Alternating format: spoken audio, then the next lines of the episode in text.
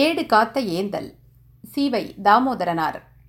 தமிழ் நூல்கள் பதிப்பு குறித்த காலத்தை கணித்திருக்கும் ஆய்வாளர்கள் பத்தொன்பதாம் நூற்றாண்டின் நடுப்பகுதியை ஆறுமுக நாவலர் காலம் என்றும் பத்தொன்பதாம் நூற்றாண்டின் பிற்பகுதியை தாமோதரம் பிள்ளையின் காலம் என்றும் இருபதாம் நூற்றாண்டின் தொடக்க பகுதியை உவே சாமிநாதையர் காலம் என்றும் மூன்றாய் பிரித்துள்ளனர்.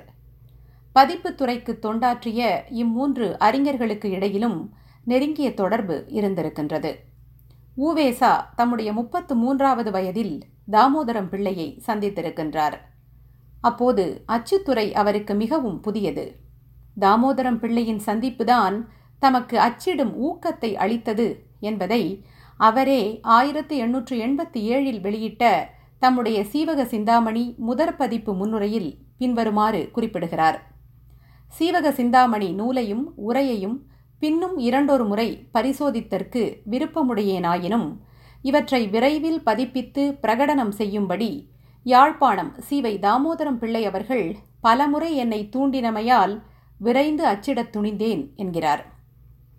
இவ்வாறு பதிப்புத்துறையின் முன்னோடிகளில் ஒருவராக திகழ்ந்த சிவை தாமோதரம் பிள்ளை அவர்கள் இலங்கை யாழ்ப்பாணத்தில் உள்ள சிறுப்பிட்டி என்னும் ஊரில் வைரவநாத பிள்ளை பெருந்தேவி இணையரின் திருமகனாய் ஆயிரத்தி எண்ணூற்று முப்பத்தி இரண்டாம் ஆண்டு செப்டம்பர் பனிரெண்டாம் நாள் பிறந்தார். தம் தந்தையாரிடத்திலேயே வாக்குண்டாம் நன்னெறி முதலிய நீதி நூல்களையும் திவாகரம் உரிச்சொல் நிகண்டு போன்ற ஏனைய நூல்களையும் பயின்றார். அதே காலகட்டத்தில் தமிழ் மீதிருந்த விருப்பத்தால் தம் இருப்பிடத்துக்கு அருகில் இருந்தவரும் அக்காலத்து சிறந்த தமிழ் வித்வான்களில் ஒருவருமான முத்துக்குமார நாவலரிடத்து நைடதம் ராமாயணம் பாரதம் கந்தபுராணம் முதலிய நூல்களுக்கு பாடம் கேட்டும் இலக்கண பயிற்சியில் ஈடுபட்டும் வந்தார். தம் ஆசான் முத்துக்குமார நாவலரிடத்து தாம் கொண்ட பெருமதிப்பின் காரணமாக பிற்காலத்தில் தாம் பதிப்பித்த தொல்காப்பிய ஆசிரிய வணக்கத்தில் கற்றறிவில்லா கடையனேன் தனக்கு நற்றமிழ் கொளுத்திய நாவலன் சுன்னை முத்துக்குமார வித்தகன் அடி இணை சித்தத்து இருத்தி என்று போற்றியிருப்பது தாமோதரனாரின் குரு பக்திக்கு அருஞ்சான்றாய் திகழ்கிறது. தமிழ்க் கல்வியோடு அல்லாமல் ஆங்கிலத்திலும் புலமை பெற விரும்பிய தாமோதரனார் தெல்லிப்பளை அமெரிக்க மிஷன் பள்ளியில் சேர்ந்து பயின்றார். ஆங்கிலத்தில் உயர்கல்வியை யாழ்ப்பாண பல்கலைக்கழகத்தில் பெற்றார். அங்கு கணிதம் தமிழ் ஆங்கிலம் தத்துவம் வானியல் போன்ற பாடங்களில் முதல் மாணவராய் விளங்கினார் அவர். ஆங்கில உயர்கல்வியை எட்டு ஆண்டுகள் பயின்ற பின் தம்முடைய இருபதாவது வயதில் கோப்பாயிலிருந்த பள்ளியில் பிள்ளை அவர்கள் ஆசிரியராக நியமிக்கப்பட்டார். அக்காலத்திலேயே குமரகுருபரர் எழுதிய நீதிநெறி விளக்கம் எனும் நூலின் உரையை அவர் வெளியிட்டது குறிப்பிடத்தக்கது. சென்னையில் இருந்த பெர்சிவல் பாதிரியார் தாமோதரம் பிள்ளையின் தமிழறிவை கேள்விப்பட்டு அவரை சென்னைக்கு அழைத்து தினவர்தமானி எனும் இதழின் ஆசிரியராக்கினார். அவ்விதழை சிறப்பாக நடத்திய தாமோதரனார் அதில் தனித்ததொரு வசன நடையை கையாண்டார். ஆங்கிலேயர்கள் சிலருக்கும் அச்சமயத்தில் அவர் தமிழ் கல்வி கற்பித்து வந்தார். அதனை அறிந்த ஆங்கில அரசு இன்று மாநில கல்லூரி என்று அழைக்கப்படும் அன்றைய சென்னை ராஜதானி கல்லூரியில் தமிழாசிரியராக அவரை நியமித்து மகிழ்ந்தது. பிறகு கள்ளிக்கோட்டை அரசினர் பள்ளியில் தமிழாசிரியராக பணியாற்றும் வாய்ப்பு தாமோதரம் பிள்ளைக்கு கிட்டியது. அப்பள்ளியில் பணியாற்றிய போது அவர் பல சீர்திருத்தங்கள் செய்து நிர்வாகத்துறையிலும் சிறந்து விளங்கினார். இதனால் அவருக்கு அரசாங்க வரவு செலவு கணக்கு சாலையில் கணக்காய்வாளர் பதவியும் அப்பதவியில் காட்டிய திறமையினால் விசாரணை கருத்தர் பதவியும் வந்து சேர்ந்தன. எப்பணியை மேற்கொண்ட போதிலும் தமது ஓய்வு நேரங்களில் தாமோதரம் பிள்ளை பழைய நூல்களை ஓலைச்சுவடிகளில் பயின்று வந்தார். அச்சுவடிகள் ஓரம் சிதைந்தும் இதழ் ஒடிந்தும் சீரழிந்து இருந்தன. அச்சுவடிகளை சீராக்கி அச்சேற்றி பதிப்பிக்க வேண்டியது தம்முடைய தலையாய பணி என்று பிள்ளை கருதினார். ஏற்கனவே தம் இருபதாம் அகவையில் நீதிநெறி விளக்கத்தை அச்சிட்டு வெளியிட்டிருந்தமையால் பிள்ளைக்கு இப்பணி சுமையாகத் தோன்றவில்லை. எனினும் என் நூலையும் ஆறுமுக நாவலர் அவர்கள் பரிசோதித்தலே நன்று என்று கருதி அவருக்கே தாமோதரம் பிள்ளை உதவி செய்து வந்தார். இந்த நெருங்கிய தொடர்பால் நாவலர் பரிசோதித்து அளித்த தொல்காப்பிய சொல்லதிகாரத்தை தம் பெயரில் ஆயிரத்து எண்ணூற்று அறுபத்தி எட்டில் வெளியிட்டார் பிள்ளை. தொல்காப்பியத்தை தாம் பதிப்பித்த காரணத்தை விளக்க வந்த தாமோதரம் பிள்ளை அவர்கள் பன்னீராயிர வருஷ காலத்தின் மேற்பட நிலை பெற்றோங்கி தமிழுக்கோர் தனிச்சுடர் போல பிரகாசித்து வரும் தொல்காப்பியமும் தற்காலத்து இலக்கணம் கற்போர் அனைவரும் அதன் வழி தோன்றிய சிற்றிலக்கணங்களையே கற்று அம்மட்டோடு நிறுத்தி விடுதலால் எழுதுவாரும் படிப்பாருமின்றி பழம் பிரதிகளெல்லாம் பானவாய்ப்பட்டும் செல்லுக்கு இரையாகியும் சிதைபட்டு போக யாவராயினும் ஒருவர் வாசிக்க விரும்பிய வழியும் கிடைப்பது அருமையாகிவிட்டது. தமிழ்நாடு அனைத்திலும் உள்ள தொல்காப்பிய பிரதிகள் மிகச் சிலவே. அவையும் மிக்க ஈனஸ்திதி அடைந்திருப்பதால் இன்னும் சில வருடத்துள் இறந்துவிடும் என்று அஞ்சியே அதனை லோகோபகாரமாக அச்சிடலானேன் என்று குறிப்பிடுகிறார். ஆயிரத்தி எண்ணூற்று எழுபத்து ஓராம் ஆண்டு பிஎல் தேர்வில் வெற்றி பெற்றார் பிள்ளை. ஆயிரத்தி எண்ணூற்று எழுபத்து ஒன்பதில் ஆறுமுக நாவலர் காலமானார். அந்நாரின் மறைவு தாமோதரம் பிள்ளை அவர்களை பெரிதும் பாதித்தது என்பதை நாவலரை போற்றி அவர் எழுதியிருக்கின்ற இரங்கற்பா நமக்கு அறியத் தருகிறது. நல்லை நகர் ஆறுமுக நாவலர் பிறந்திலரேல் சொல்லு தமிழெங்கே ஸ்ருதி எங்கே எல்லவரும் ஏத்து புராண ஆகமங்கள் எங்கே? பிரசங்கம் எங்கே? ஆத்தன் அறிவெங்கே அறை? நாவலரின் மறைவுக்கு பின் இரண்டு ஆண்டுகள் கழித்து பிள்ளை அவர்கள் அரசு பணியிலிருந்து விலகி முழு நேரமும் தமிழ் பணிகளுக்கே செலவிடலானார். வீர சோழன் என்று அழைக்கப்பட்ட விக்கிரம சோழன் காலத்தில் அவனுடைய கீழ் பொன்பற்றியூரை சிற்றரசு புரிந்த புத்தமித்திரனார் இயற்றிய வீர சோழியத்தை பெருந்தேவனார் உரையோடு பல பிரதிகளை கொண்டு பரிசோதித்து ஆயிரத்தி எண்ணூற்று எண்பத்து ஓராம் ஆண்டு தஞ்சாவூர் சதாவதானம் சுப்பிரமணிய ஐயரது சென்னை வித்யாவர்தனி அச்சுக்கூடத்தில் பதிப்பித்தார். வீர சோழியத்தை பதிப்பித்து அறிஞர் பலரின் பாராட்டை பெற்ற தாமோதரம் பிள்ளை அதற்கு அடுத்த ஆண்டான ஆயிரத்தி எண்ணூற்று எண்பத்தி இரண்டில் தணிகை புராணத்தின் மூலத்தை பதிப்பித்தார். திருவாவடுதுறை ஆதீனத்து கச்சியப்ப முனிவர் அருளி செய்த இப்புராணம் திருவாவடுதுறை ஆதீனம் மகா சந்நிதானம் சுப்பிரமணிய தேசிக சுவாமிகளின் அனுமதியோடு பிள்ளையவர்களால் அச்சிடப்பட்டது. அதே ஆண்டிலேயே இறையனார் அகப்பொருளை நக்கீரர் உரையுடன் பதிப்பித்தார் தாமோதரனார்.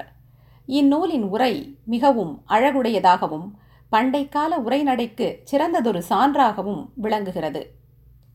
சென்னையிலிருந்து திருக்குடந்தை நகருக்கு ஆயிரத்தி எண்ணூற்று எண்பத்தி ஐந்தாம் ஆண்டு சென்று தமிழ் நூல்களை சேகரித்தும் பரிசோதித்தும் வந்த தாமோதரம் பிள்ளை தொல்காப்பிய பொருளதிகாரத்தை நச்சினார்க்கினியர் இயற்றிய உரையோடும் பிற பிரதிகளை கொண்டு பரிசோதித்து சென்னை ஸ்காட்டிஷ் அச்சகத்தில் ஆயிரத்தி எண்ணூற்று எண்பத்தி ஐந்தாம் ஆண்டு பதிப்பித்தார். பொருளதிகார பதிப்புரையால் தாமோதரம் பிள்ளை அவர்களுக்கு அதிக அளவில் பொருளிழப்பு ஏற்பட்டிருக்கின்றது.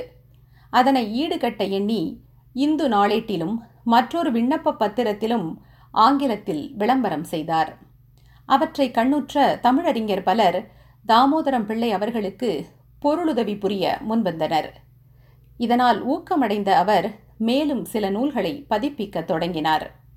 தொல்காப்பிய பரிசோதனைக்காக பிரதிகள் தேடியபோது ஆறுமுக நாவலரின் கலித்தொகை பிரதியொன்று அவர் கைக்கு கிட்டியது.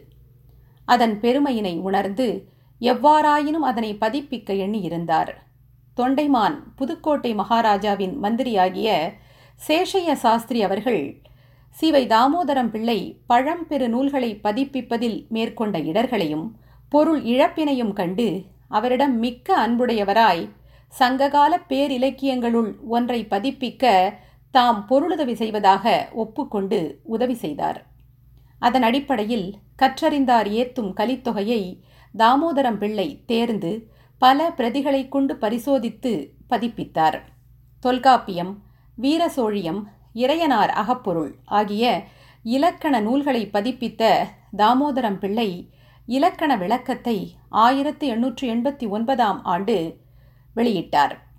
குட்டி தொல்காப்பியம் என்னும் சிறப்பு பெயர் உடைய இலக்கண விளக்கம் திருவாரூரைச் சேர்ந்த வைத்தியநாத தேசிகர் என்பவரால் இயற்றப்பட்டது. ஐஞ்சிறு காப்பியங்களுள் ஒன்றாக கருதப்படும் தோலாமொழி தேவர் எழுதிய சூளாமணியை ஆயிரத்தி எண்ணூற்று எண்பத்தி ஒன்பதில் பதிப்பித்தார் தாமோதரம் பிள்ளை. பிள்ளையின் அரிய பதிப்பு பணிகளால் கவரப்பட்ட அன்றைய சென்னை அரசு ஆயிரத்தி எண்ணூற்று எழுபத்தி ஐந்தில் அவருக்கு ராவ் பகதூர் எனும் உயரிய பட்டமளித்து சிறப்பித்தது. ஆயிரத்தி எண்ணூற்று தொண்ணூற்றி ஏழாம் ஆண்டு அகநானூற்றை பதிப்பிக்கும் பொருட்டு பரிசோதித்துக் கொண்டிருந்த போது தாமோதரம் பிள்ளை அவர்களுக்கு உடல்நலக் குறைவு ஏற்பட்டது. ஆகையால் அந்நூலின் இரண்டாம் பகுப்பான மணிமிடை பவளம் வரையே அவரால் பரிசோதித்து பதிப்பிக்க முடிந்தது. தாமோதரம் பிள்ளை பல நூல்களை பதிப்பித்ததோடு அல்லாமல் தாமும் சில நூல்களை எழுதி வெளியிட்டிருக்கிறார். கட்டளைக்கலித்துறை சைவ மகத்துவம் ஆறாம் வாசக புத்தகம் ஏழாம் வாசக புத்தகம் நட்சத்திர மாலை ஆதி ஆகம கீர்த்தனம் வசன சூளாமணி விவிலிய விரோதம் காந்தமலர் அல்லது கற்பின் மாட்சி முதலியன அந்நூல்கள். தமிழறிஞர் உலகம் சீவை தாமோதரம் பிள்ளையின் சிறந்த தமிழ் தொண்டினை பாராட்டி செந்தமிழ்ச் செம்மல் என்ற பட்டத்தை வழங்கி சிறப்பித்தது. பதிப்பு செம்மலாக மட்டுமன்றி தமிழாசிரியராக நீதிபதியாக இன்னும் தாம் தோன்றிய துறைகளிலெல்லாம் புகழோடு தோன்றிய தாமோதரம் பிள்ளை அவர்கள் ஆயிரத்து தொள்ளாயிரத்து ஓராம் ஆண்டு ஜனவரி முதல் நாள் இவ்வுலக வாழ்வை நீத்தார். இன்று பிள்ளை அவர்கள் இயற்றிய நூல்கள் மறக்கப்பட்ட போதிலும் பனை ஓலையில் இருந்த பழைய தமிழ் ஏடுகளை பெரு முயற்சியுடன் படித்து முதன் முதலாக அச்சிட்டு வெளியிட்ட அவருடைய அரிய தொண்டு மறக்கப்படவில்லை என்று தமிழறிஞர் மு. வரதராசனார் தாமோதரம் பிள்ளையின் தமிழ்ப்பணியை போற்றியுள்ளமை நினைவு கூறத்தக்கது. பதிப்பு பணியிலும் அதனை ஒட்டிய மூலப்பாட திறனாய்விலும் டெக்ஸ்டுவல் கிரிட்டிசிசம் சிவை தாமோதரம் பிள்ளை மிக பெரும் பங்களிப்பை செய்துள்ளார் என மார்க்சிய இலக்கிய திறனாய்வாளர் பேராசிரியர் க. கைலாசபதி சுட்டிக்காட்டியுள்ளார். பழந்தமிழ் இலக்கிய வெளியீட்டுக்கு அடித்தளம் அமைத்தவர் ஆறுமுக நாவலர். சுவர் எழுப்பியவர் சிவை தாமோதரம் பிள்ளை. கூரை வேய்ந்து நிலையம் கோலியவர் ஊவேசா என தமிழ்ச்சான்றோர் இம்மூவரின் தொண்டையும் மதிப்பீடு செய்திருப்பது பொருத்தமாகவே இருக்கின்றது. தாமோதரம் பிள்ளை சால்பு எடுத்துச் சாற்றையவர் தாமோ தரமுடையார் என்று இவருடைய தமிழ் பணியை சுவைபட பாராட்டியுள்ளார் தமிழறிஞர் பருதிமார் கலைஞர். பண்டைய இலக்கிய நூல்கள் பலவற்றை மீட்டெடுத்து தந்த பெரும் பேராசிரியரும் தென்னக கலைச்செல்வருமான ஊவேசாவை நாம் நன்றியோடு நினைவு கூர்ந்து போற்றுவது போலவே ஒல்கா பெரும்புகழ் தொல்காப்பியம் வீரசோழியம் முதலிய அருமையான இலக்கண நூல்களையும் கற்றறிந்தார் ஏத்தும் கலி. அகநானூறு சூளாமணி முதலிய அற்புதமான இலக்கிய நூல்களையும் முதன் முதலில் பதிப்பித்து தமிழ் ஏடுகாத்த ஏந்தலாக திகழ்ந்த ஈழத்து தாமோதரனாரின் அரும் பணியையும் மறவாது போற்றுதல் தமிழ் மாந்தரின் கடனாகும்.